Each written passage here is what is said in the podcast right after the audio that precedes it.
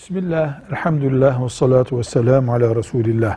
Bir Müslüman bir vakıfı, derneği, kurbanını kesmek için vekil edebilir. Müslümanların derneklerinden, vakıflarından birisi ise bu.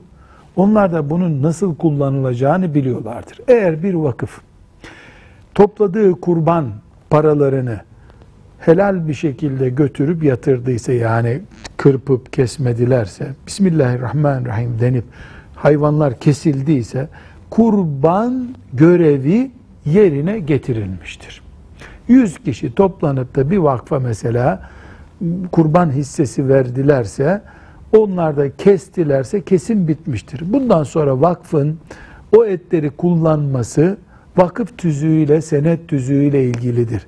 Mesela fakirlere yardım eden, öğrencilere yardım eden bir dernekse bağışlayan da biliyordur ki öğrencilere verilecek, verilecektir.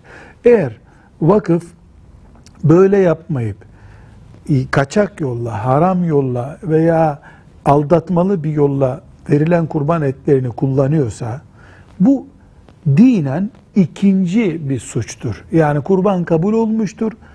Orada emanete hıyanet etmek gibi bir hata vardır. Bu başka bir mesele olarak görülecektir. Velhamdülillahi Rabbil Alemin.